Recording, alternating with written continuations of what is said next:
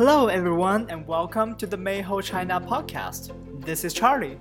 And this is Chu Han. Chu Han and I both grew up in China and came to the United States for college education. And through our jobs in the past years, we have extensively experienced cultures in many countries around the world, across the US, Latin America, Europe, Africa, and also Asia. We wanted to share our cross cultural perspectives with you to help you understand China better. So, we created Meho, which is a platform where you can learn more about China and the Chinese language. Specifically, in the Meho China podcast series, you're going to hear stories on what's happening in China and at the same time learn some very useful and important Chinese expressions. Without further ado, let's kick it off. We've been spending a lot of time to get ready for the private beta launch of the Meho app, where we provide thoughtfully curated, authentic content about China and approachable and efficient Chinese learning that is powered by real time speech assessment to help you build cultural and business contacts towards a better understanding of China. That's right. So far, we have curated a lot of amazing content about China. We try our best to provide you with a fresh perspective on China. Also, so far, our private beta users love the Chinese speaking practice function powered by real time speech recognition as well. Indeed, many of our users find the Meho app super user friendly and convenient. You can use it to practice anytime and anywhere without the burden of having to schedule to speak with a Chinese teacher. Or you can read up on some interesting stories about China that our team has handpicked for you without having to sift through many different information sources. Plus, our team also curated trending phrases that are hard to learn from elsewhere. And if you're interested in trying the Meho app during our private beta release, you can find the sign up form on our website at wearemeho.com. That is W E A R E M E H O.com. You're also welcome to follow us on Instagram and Twitter at We Are Meho or our official pages on Facebook and LinkedIn for product updates and even more amazing content. We're looking forward to seeing you there. Hi, everyone. Welcome to the newest episode of the Meho China podcast of 2021. Happy New Year! Chu Han and I actually just came back from a trip to China, and we have some amazing stories to share with you today. It was a pretty short trip. I would have loved to stay longer, but it's still a really memorable trip, especially during the pandemic.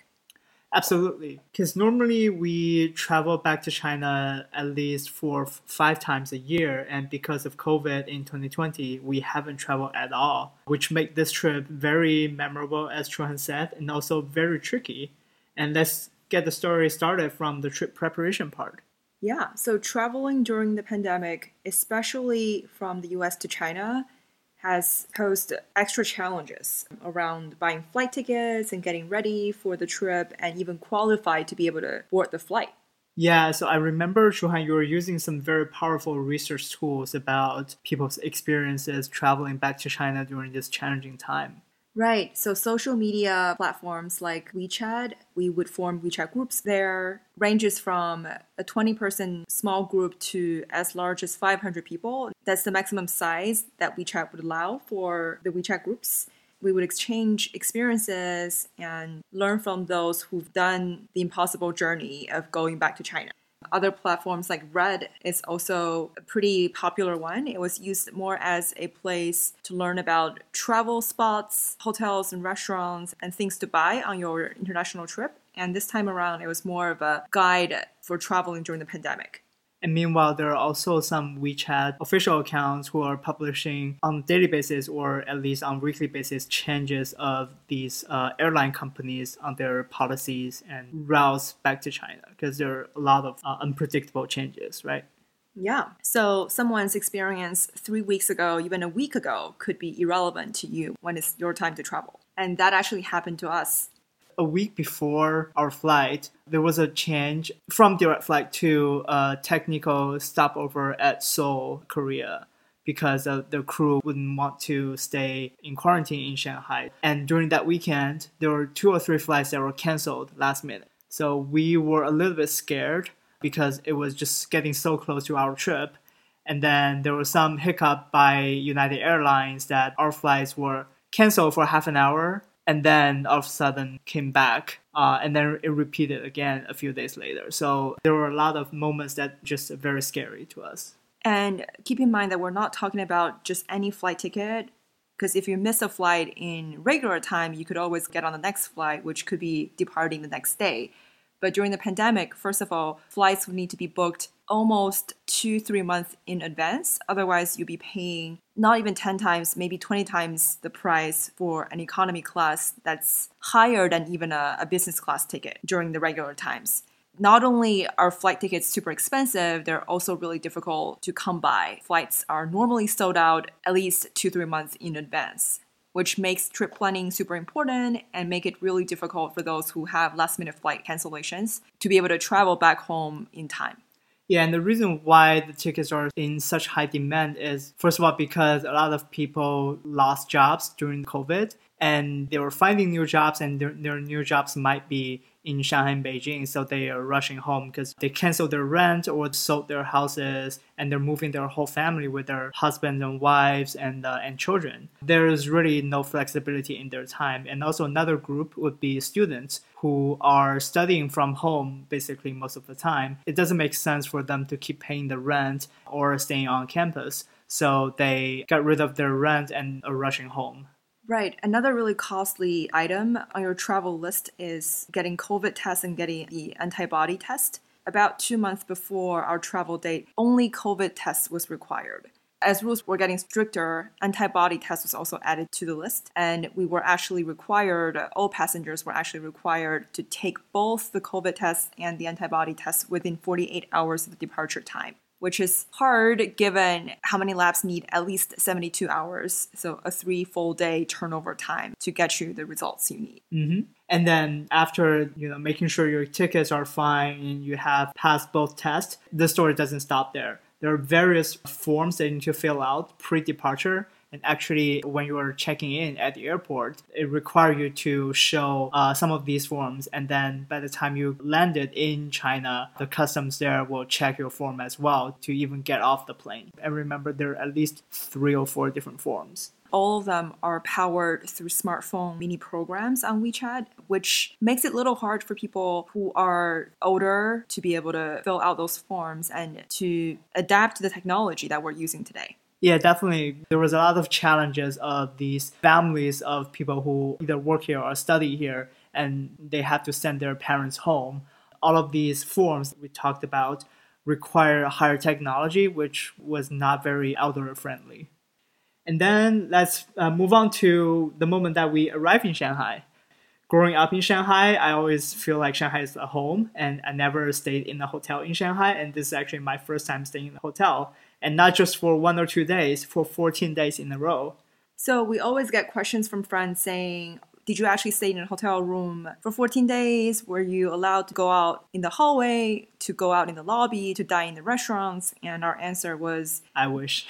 yeah, we were we were told required actually to stay in our hotel room, our tiny hotel room for the entire 14 days and we would only open our doors when people come up to check our temperature. Yeah, it's very interesting. So this is how it works. At the night we checked into the hotel, there's a WeChat group formed automatically of all the people that checked in on the same day. And then every day during the 14 day quarantine time, we have to self report our temperature twice a day, once in the morning, once around noon. And then after we reported our temperature, uh, there will be volunteers who are physicians to knock on our door uh, to remotely check our temperature as well. And that happened twice a day. Actually, things happen very early in the morning, so they can wake you up as early as 8.30 in the morning. So this is a very interesting adjustment to our uh, own schedule, which doesn't really start at 8 for a long time. Yeah, we haven't slept this early and haven't been waking up at 8 a.m. in the morning in many years, actually. And then, so this is the one of the chances that you get to open your door. And the second chance is when food arrives. So it depends on the hotel. So most hotels uh, have these uh, program to deliver food to you three times a day. But some hotels give you the option of canceling that, and you can order your own food for delivery. And we were lucky to be able to stay in a hotel that allows food deliveries. Yeah, it really depends on if you're local Shanghai, meaning that you either have a local Shanghai hukou or a Shanghai ID. Based on where you live in Shanghai, they can assign you to a hotel that's in the district that you live in. And if you're a visitor to Shanghai, they might randomly assign you to any hotel. So it's really like opening a blind box of uh, what kind of flavor of chocolate you get. And just to clarify, even for those who are from Shanghai and have a Shanghai hukou, the process is still pretty random. So you could really get any kinds of hotel. And the one that we stayed in was fortunate to be located in a really busy district. It was actually next to the train station of Shanghai. So we had an abundance of choices for food deliveries, and we actually even had milk tea on some occasions.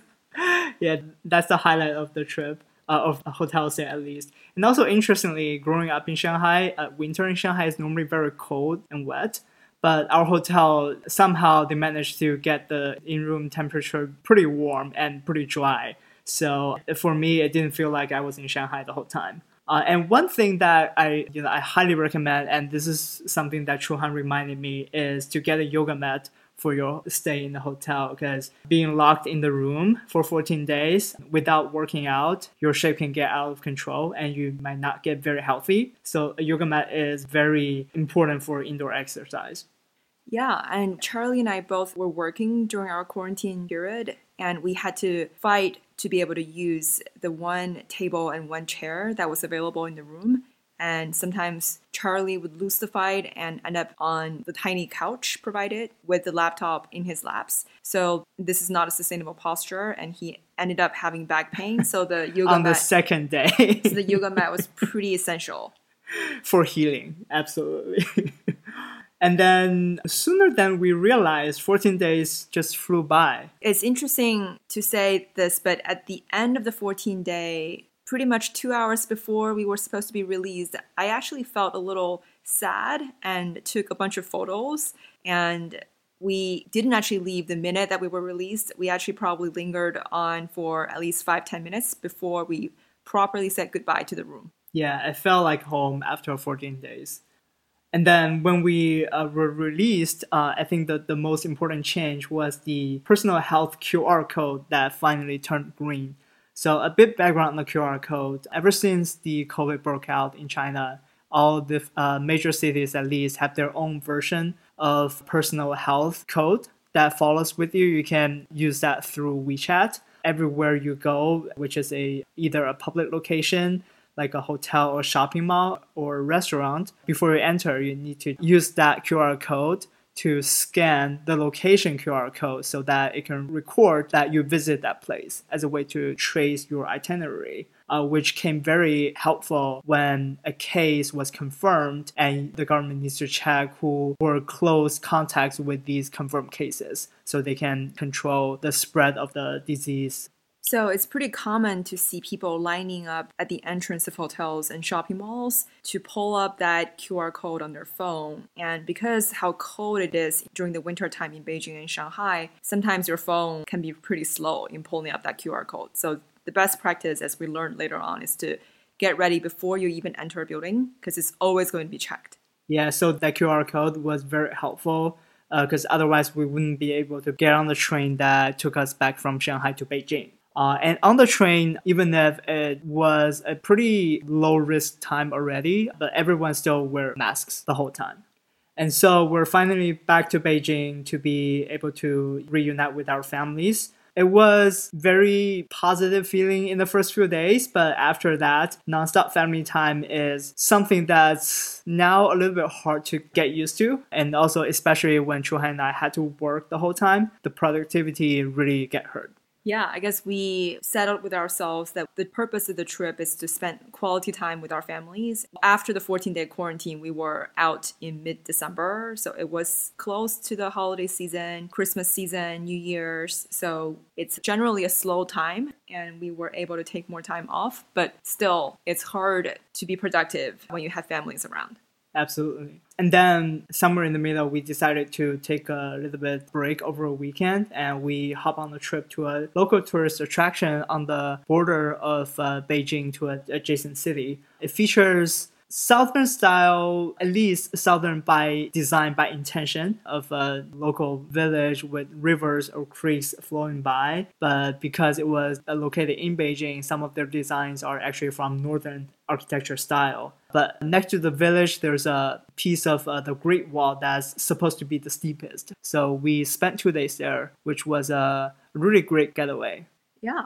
The place was not so crowded, especially given the fact that 2020 has been a year with no international traveling and pretty much everyone has to travel domestically. We were expecting bigger crowds. So it was pretty cold, and we were among the brave souls to be able to be outdoors and even climb the Great Wall, which was hard because it's super windy that day, and you felt like you could launch into the sky like a kite at any moment. Yeah, but even at its low time, the tourist attraction still followed strict processes to check everyone's health code and uh, temperatures, and even places you've been to, your residence, etc., to make sure that no one of middle to high risk is allowed in the attraction. All of us felt pretty safe while we were traveling there. Yeah, it's no kidding when Chuhan said it was really cold. It was actually the coldest day in Beijing since the year of 2000, so the coldest day in the past two decades. We were pulling out our phone to try to take a photo, and within about two or three photos, the phones were dead. Because of the low temperature and the batteries stopped working.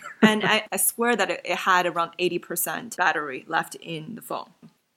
And then when we were back from the short trip, it was the time that isolated local COVID cases started to show up from the local news in Beijing. And then we started to see in different neighborhoods and communities, government started conducting frequent COVID tests of uh, people who either live or work around those regions. Some of the cases were associated with people who went back to China on international flights from high risk countries and some of the other cases were associated with frozen food supply chain. Yeah, because the COVID virus is actually resilient under very cold temperature, even in frozen temperature. So a lot of the imported frozen goods were carrying COVID viruses. And people who are in close contact of those goods, either through the logistics, were contacted and then start spreading before they know it.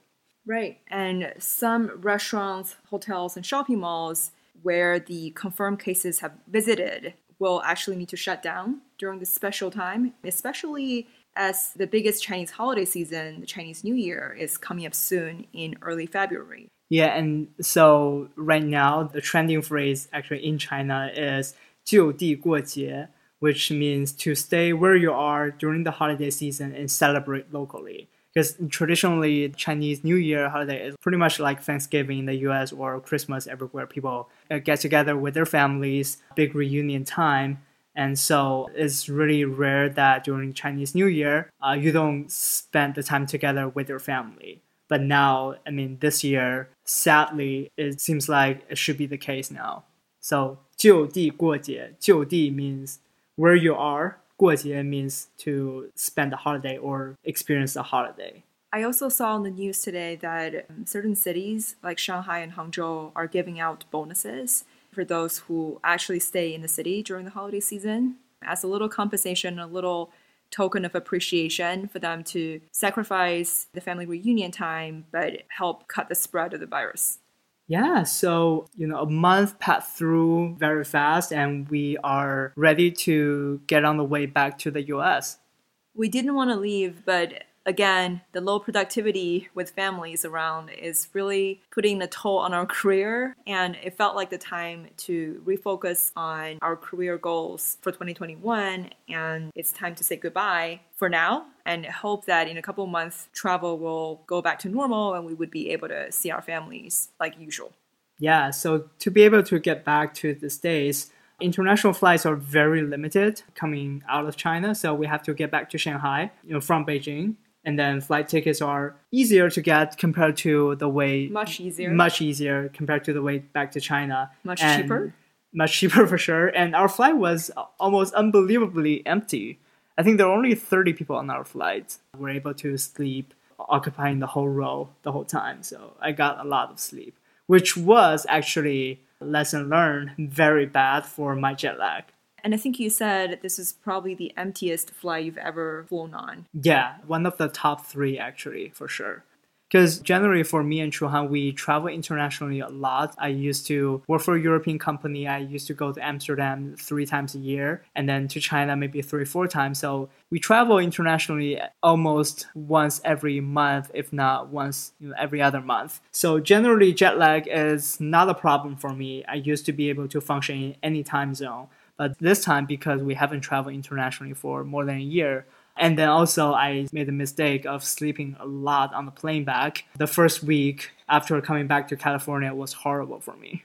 Now, after a couple of days, we're finally getting back to our regular schedule. And fortunately, we were back just in time when the United States announced a new rule to require mandatory COVID test for anyone coming in through international flights. Yeah, I think COVID tests will be required for everyone coming into the States starting from January the 26th. And when we landed, there were so few people that it took us less than two minutes to go through. And with the new COVID test required, it's probably going to take three, four minutes, I believe.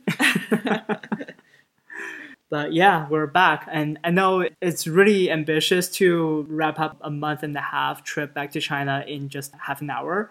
But this is a highlights of our trip, and in future episodes, we can dive deeper into some interesting topics, uh, such as interesting people we met in China, in Beijing, Shanghai, and also some thoughts on the development of some industries in China compared to in the United States. 2021 is promised to be better, promised to be a year with greater opportunities, and we are excited to see what's in house. And most excitingly, we're getting ready for our launch of the Meho app, which is going to happen in the next few weeks. So 2021 is definitely another important year for us. Yeah, stay tuned for the launch of the Meho app.